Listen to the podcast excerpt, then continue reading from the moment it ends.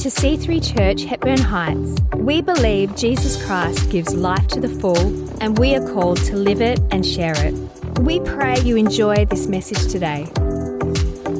We are here to lift up the name of Jesus. I'm so excited to be back in Perth. I'm so excited to be back in this great church. Jason and Emma, you guys are absolute legends, great friends of ours, have become such great friends over the, the last 10 years or so, and we're so grateful for your friendship, for your example, and, and your uh, influence and your advice as we enter into the years of having teenage daughters. We had our, our first daughter, Alicia, our oldest, she turned 13 about six weeks ago. And as a rite of passage for turning 13 and becoming a teenager, she got to go on a four day camping trip with dad, just me and her. And we went to Kakadu, National Parks. We live in Darwin, and we camped at Jim Jim Falls. And it is, I tell you, give, give us a wave if you've camped at Jim Jim Falls. Okay, there's about five people who know what I'm talking about. Go and talk to them later. It is, the, it is one of the most amazing things you could ever do. It's such a beautiful place, and Australia is a beautiful country. In fact, last year we took three months of long service leave, and we actually saw your beautiful state. Western Australia, we, we drove from Darwin, pulled the kids out of school for a term, drove across to, to Broome, and then just followed the coast all the way down, camping on the beach wherever we could uh, until we got a bit too south and it was a bit cold. Tell you what, it was cold. We weren't expecting that. But uh, even in November, it was freezing cold last year. It, uh, we, it's a beautiful. You have a beautiful state. You've got to get there and see it get out there and enjoy it. It's beautiful, and it just the whole it changes so many times as you as you go, come down the coast. All the wildflowers. My phone albums actually feel like my phone has three things in it: camping photos, fishing photos, and photos of wildflowers. It's just like it's amazing. You should see the wildflowers you guys have got. I need a pink shirt. I know. I, I'm embracing the the beauty. It's awesome. I'm not sure how well it would go down in Darwin, but anyway, we'll, we'll see. We'll see. All right, I want to uh, speak to you today about an incredible miracle story in the Gospel of John. And I just, I just love hearing the words of Jesus, reading the stories of Jesus. I've, I've heard the stories of Jesus ever since I was a little boy. My my parents uh, took me along to, to church and to Sunday school. And for the first 12 years of my life, um, we, we were in the Anglican church. And then till I was 16, we were in the Uniting church. And then till I was 21, I was in the Baptist church. And then I've been in C3 ever since. So that's kind of the progression that, that my life took. And I feel like there's a culmination of, of my experiences that's happened that's, uh, that I just love the Word of God. And I'm so thankful for some of my traditional church heritage that's really birthed just this hunger for the Word of God.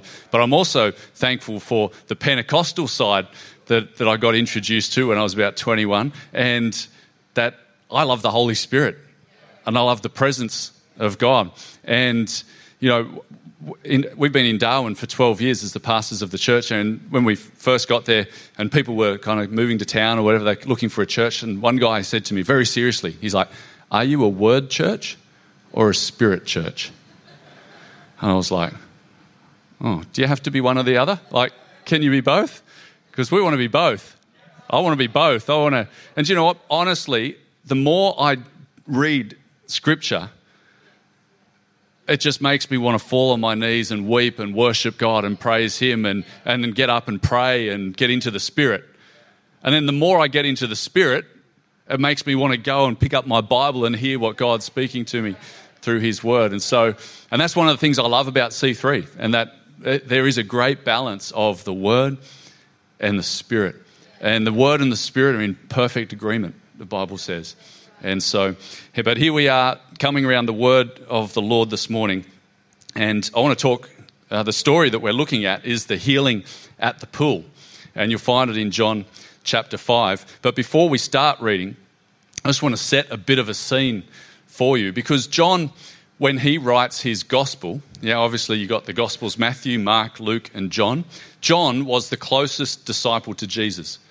Most scholars reckon that John was about 18 years old at the most, some say 16, when he was called by Jesus to be a disciple. And that's why he was so close to Jesus, because he was kind of like the young guy. They had to keep an eye on him, keep him under his wing, and just look after him.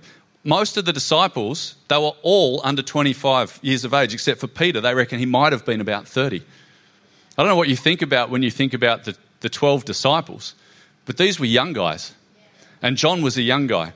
And John writes his, his gospel about 60 years after this has all happened. So if he was 18 then, let's say he's 78 when he's writing, when he's writing this gospel. And why does he wait that long to write down the stories of what happened through Jesus' ministry?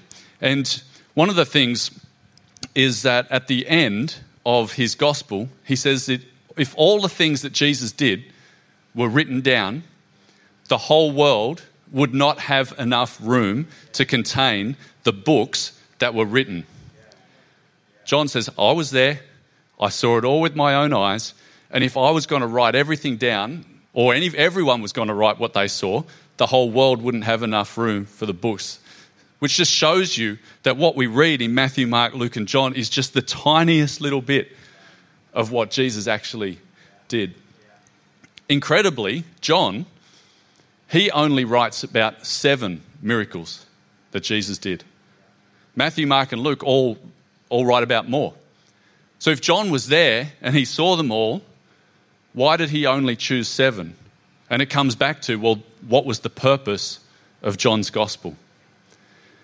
And see, 60 years after Jesus had risen from the dead and gone back to heaven, John is noticing that into the church there's creeping some influences that both Jesus and Paul warned about.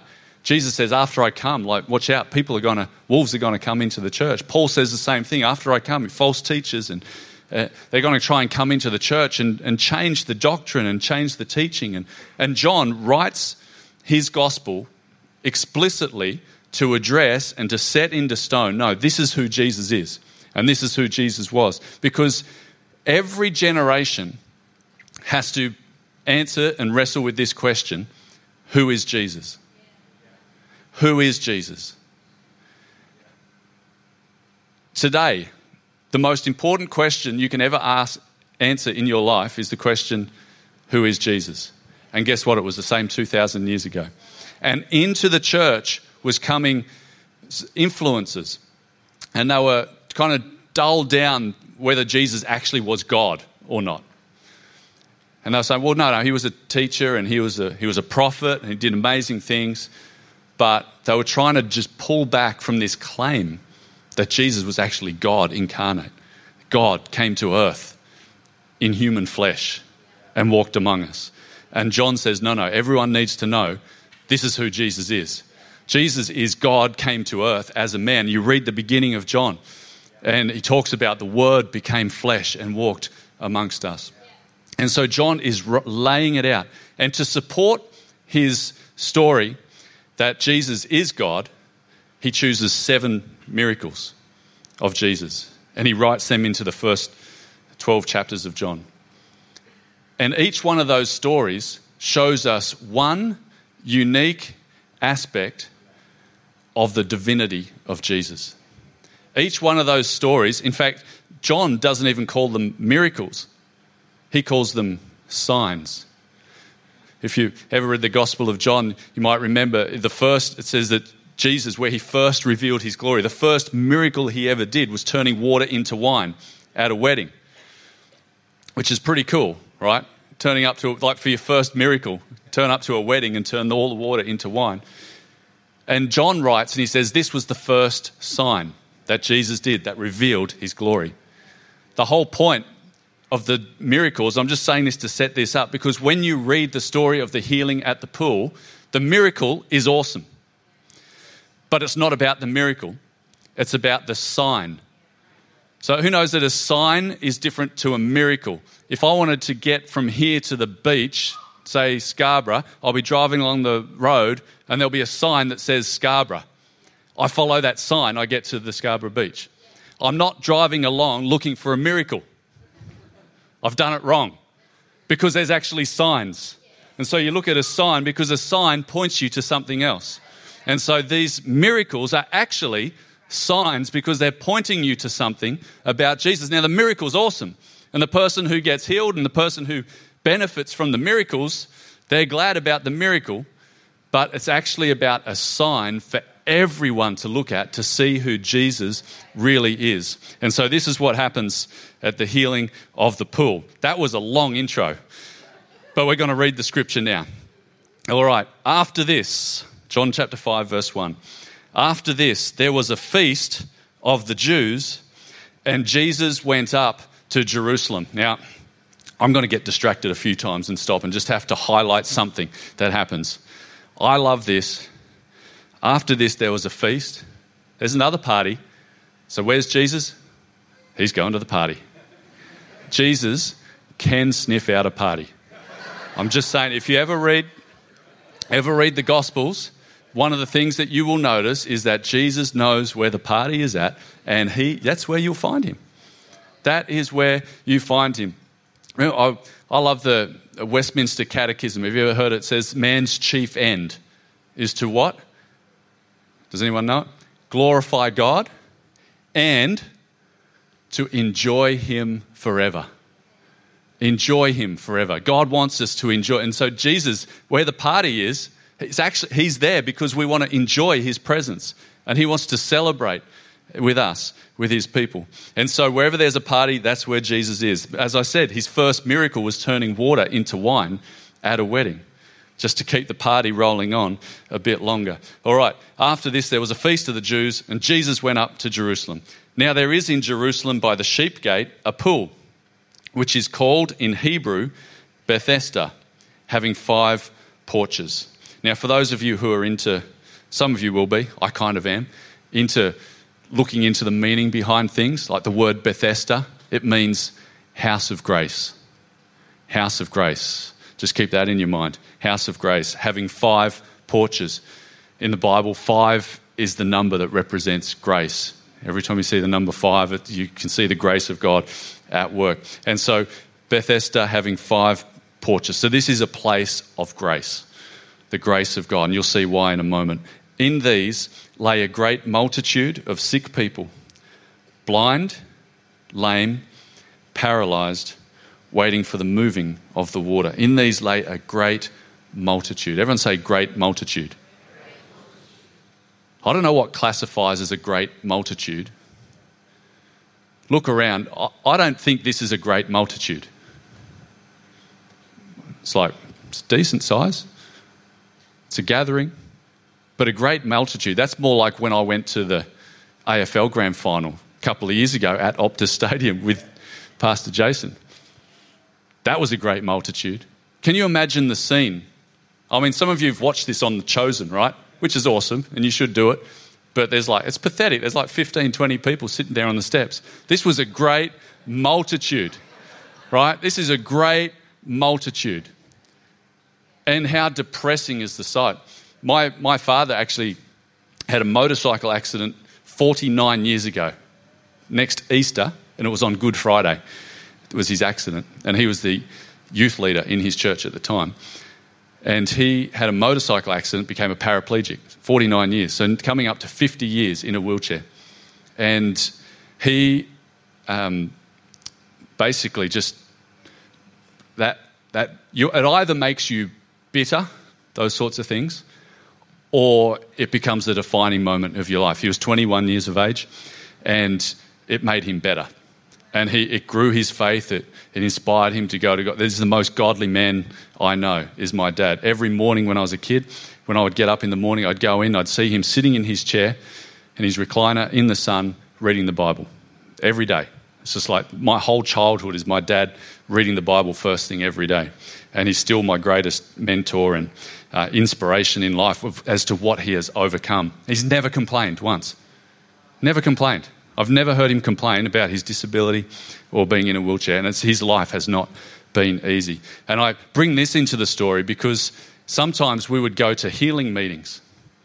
And when you go to like a Benny Hinn crusade, which dad has, because he's still got faith to get healed, because he knows Jesus is the healer, And even if it doesn't happen in this life, he'll be walking and running in heaven. But, but he still has faith that it can happen in this life because if Jesus did it then and Jesus Christ is the same yesterday, today, and forever, why can't it happen today?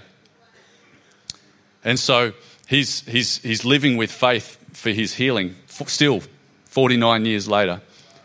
Every time I go and visit him, he's like, Pray for me, pray for my healing. It's just incredible. And so we're at Benny Hinn meeting, and they put all the people who are in wheelchairs or on oxygen or on whatever in one area. And that this many people, all in one area, people just, and it is depressing. There is zero faith in that area. It is just depressing. It is just, you feel like, and then the preacher's up there preaching, and people are getting, in, and they never look down into that area and just like, come on, just pull. It, I'm just trying to set the scene. Like this is a this is a depressing scene, especially because in this situation, only one person will get healed every now and then. Let's read the story, continue, and see what happens. For an angel went down at a certain time into the pool and stirred up the water. Then whoever stepped in first, after the stirring of the water, was made well of whatever disease he had. Now, a certain man was there who had an infirmity 38 years. When Jesus saw him lying there and knew that he already had been in that condition a long time, he said to him, Do you want to be made well? The sick man answered him, Sir, I have no man to put me into the pool when the water is stirred up. But while I am coming, another steps down before me. It's a sad story, isn't it? All the people there, every now and then, an angel would come down and stir the water. What is that? Does that mess with your head when you read that? Joe, I love about this is called a house of grace. And God, in His mercy and His compassion for His people, because there's been a period of 400 years where there's been no messages from God, no prophet of the Lord. The Old Testament's been sealed up 400 years, and now Jesus comes. But even in that 400 year period, God, out of his mercy and his compassion for his people, would just send an angel every now and then just to stir up the water. And John's pretty convinced it's an angel. People try and explain it all other ways, but John was there. He lived in that day. He's like, no, it was an angel. An angel came and stirred up the water. And the first one in, didn't matter what your condition, they were blind, lame, paralyzed, any condition, didn't matter what you had, the first one in got healed. It was usually someone who had someone there with them to help carry them in. And this guy, had nobody. And I think there's a lesson for us, even in that is that he had no idea who the person was who was standing beside him. Do you want to be made well? I think he's hearing this as Jesus offering to help him into the water. He's like, Do you want to be made well? I, I, I, he's thinking Jesus is about to say, Well, I, I can help you get in the next time it gets stirred. And he says, I've got nobody. So it'd be great if you could. I'm reading between the lines. I've got no man to help me. How often in life do we think that a man or a woman or of human origin is the answer to our problems? If only I had a man, if only I had a woman, if only I had a boss who was more generous, if only I had a decent lawyer, if only I had a pay rise, if only I had whatever it is. If only I had. And our eyes are on a man, on a person, without realizing that if we lift up our eyes to God. Now, God works through people, but you need to understand that people are not the answer to your problems. People are not the, the answer to actually getting the breakthrough that you need in life. You might pin all your hopes, like, but God I believe in you. My eyes are on you. God, I'm depending. You are the source of my healing. You are the source of my provision. Sure, the boss might give you a pay rise, but it was God who moved on the boss's heart to actually favor me in that way. Put your eyes on Jesus. And so for this guy, it was Jesus who was actually standing next to him. Verse 8 Jesus said to him, Rise, take up your bed, and walk. And immediately the man was made well. Immediately the man was made well. He took up his bed and he walked. That's the first.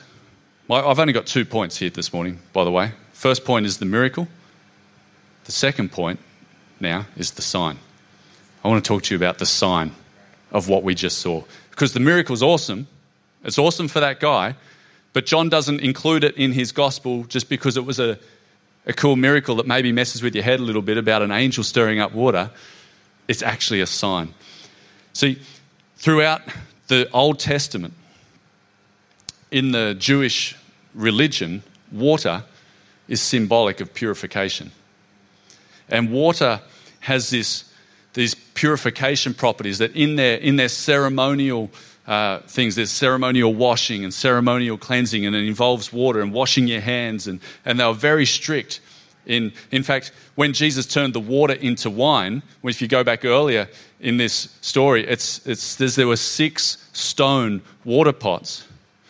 And it says the kind used for ceremonial washing. That's what Jesus turned into wine.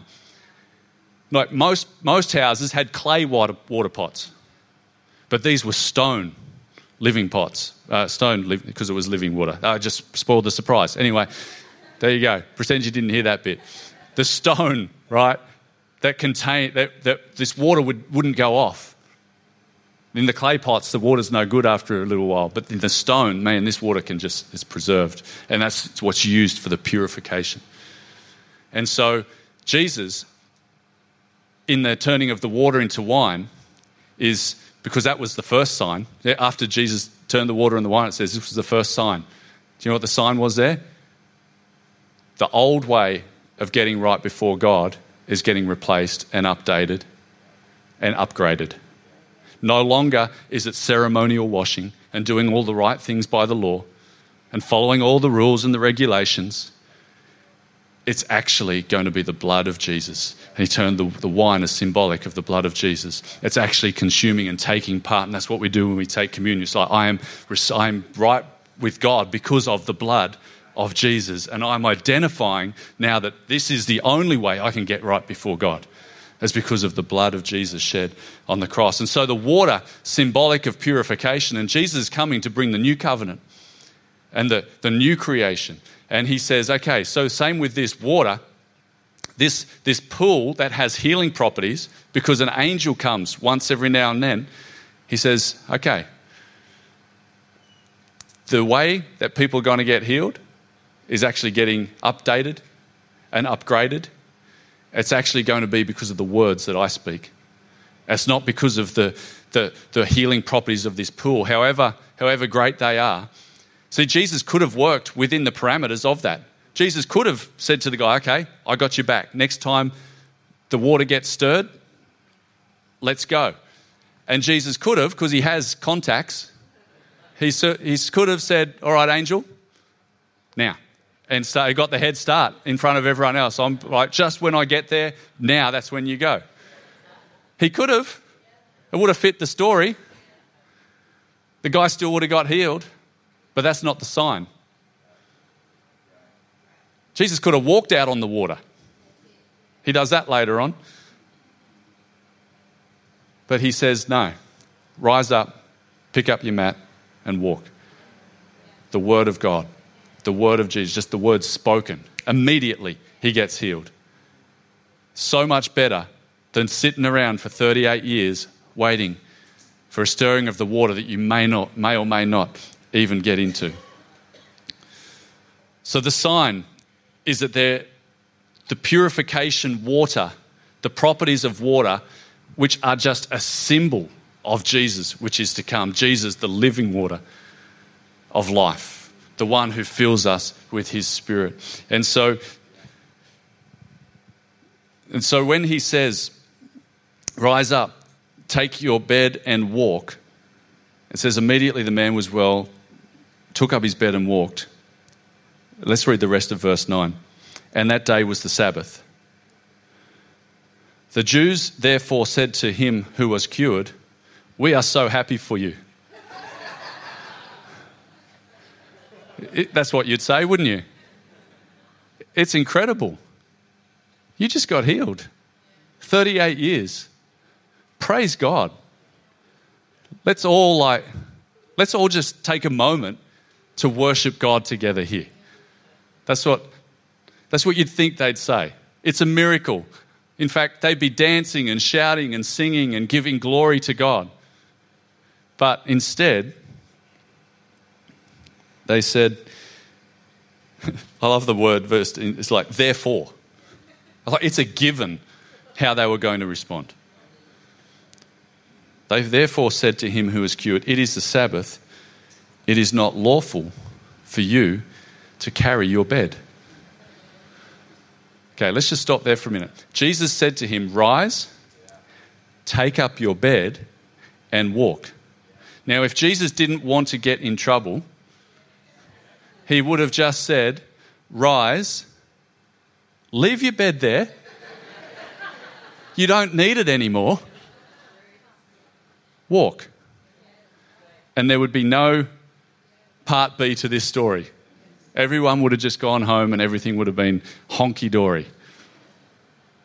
But Jesus didn't do that, knowing full well that he could have.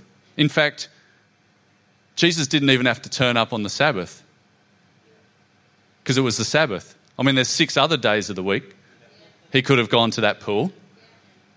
You need to understand, Jesus Jesus got some gumption. Jesus is intentionally provoking. Why? Because this isn't just about a miracle, this is about a. So he's intentionally provoking. He's trying to get this reaction. So, therefore, the Jews responded the way that they should it's unlawful for you to carry your bed. He answered them. Well, he throws Jesus under the bus. He says, Well, he who made me well told me to take up my bed and walk. So I didn't, it wasn't my idea. I'm just doing what he told me. And it's going well for me so far to do what he's told me. Verse 12 Then they asked him, Who is the man who said to you, Take up your bed and walk? But the one who was healed did not know who it was, for Jesus had withdrawn. It's like, you know, that Simpsons meme where he's going, that's Jesus, like, back, back into the hedge. Jesus had withdrawn a multitude being in that place. Remember, it was a great multitude. And Jesus just blended into the crowd. He's gone, he's out of there. Afterward, Jesus found him in the temple. That's cool, isn't it? So, what's this guy done after he's got his healing? He's gone, gone to church. He's, he's in the temple. He's giving glory. There's only reason he's gone to the temple because he, he hasn't been able to go to the temple because of his condition. He's now, the first place he goes is to the temple because he wants to give glory to God because he knows he's been healed. And you could go either way. Remember, there were 10 lepers that got healed in one story, and only one of them kind of gave glory to God and returned to Jesus. And so, this guy, it's clear that the fact that Jesus found him in the temple that something's changed about his life. And said to him, See, you have been made well, sin no more, lest a worse thing come upon you. Think, wow, Jesus, like, it's not nice, is it? Like, but what's a worse thing for a guy who's been an infirmity for 38 years sitting by that pool? What could be worse than that? Well, it's an eternal eternity apart from God, isn't it? It's not that Jesus is going to send some curse on him and make him sick again, because he's already been there.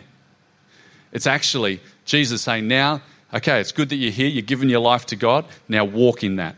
Keep following God, because then you're going to find that you're going to be right for eternity, not just for the rest of your life here on earth. Your eternity will be secure. And so, verse 15 the man departed and told the Jews that it was Jesus who had made him well. For this reason, the Jews persecuted Jesus and sought to kill him. Don't see that word. Like, this is a major reaction. to just healing somebody who was so sick. Why did they want to kill him? Because he had done these things on the Sabbath. If you look up your Old Testament, Exodus chapter 3, I think it might be 14 or 17 or somewhere around there, it says that anyone who profanes the Sabbath shall be put to death. So that's what they're reading. So they are completely justified in their law. This is where it starts messing with heads because we know that Jesus never sinned, right? Right? Yeah, Jesus is, is sinless. And yet, Jesus has clearly, in their mind, profaned the Sabbath and broken the Sabbath by telling this guy to pick up his bed. Jesus has broken the Sabbath by healing the man, and he's broken the Sabbath by telling the man to, to pick up his mat, which is forbidden on the Sabbath. See, we, we read this story, and the bit that messes with our head is the angel stirring the water. Back then, they didn't care about angels stirring the water. Angels were part of their life. Angels appeared to Joseph and Mary, to Abraham, to all the Bible characters. They all saw angels. So angels are just normal for them. We look at it and go, wow, that's bizarre, angels. They're like, they, the bit that messes their head is this Sabbath bit. How could he do this on the Sabbath? Like, how could he do this on the Sabbath? Well, the key is somewhere else that Jesus says in Mark chapter 2, he says, The Sabbath was not made for, sorry, man was not made for the Sabbath, but the Sabbath was made for man. And so,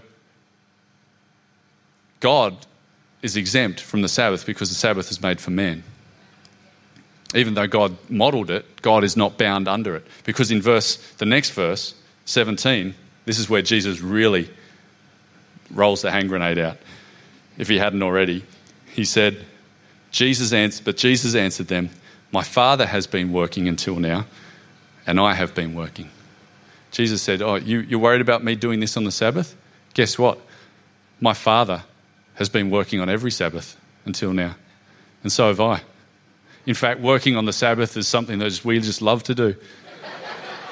working on the Sabbath, that's us. Me and my father. That's what we do. That's what he says. We've been working on the Sabbath ever since that first. We, sure, we took the we sure we took the day off after creating the world. That was a big deal. But ever since then, we've been working on the Sabbath, and these people just fly into a rage. Therefore, the Jews sought all the more. They already wanted to kill him, but now they want to kill him all the more because he not only broke the Sabbath, but also said that God was his father, making himself equal with God. And this is what it all boils down to. There's two things going on here Jesus broke the Sabbath, and number two, he claimed to be equal with God. Now, you've got to make a decision. Who is Jesus? Remember the question we asked at the beginning. Every generation has to answer this question, confronted with the evidence. So Jesus either is not the sinless person that we've been taught that he was, because he broke the Sabbath. He broke one of the Ten Commandments, and the Ten Commandments, the law says that he should be killed for doing that. So, Jesus, if he's not God, then he should have been killed on the spot, which is actually why they put him on the cross anyway, they didn't realize that he actually was God, so he rose again from the dead. So he's either not God, so there's no way that Jesus could ever be a teacher or a prophet, respected by any religion, unless he's actually all the way God. It's not possible.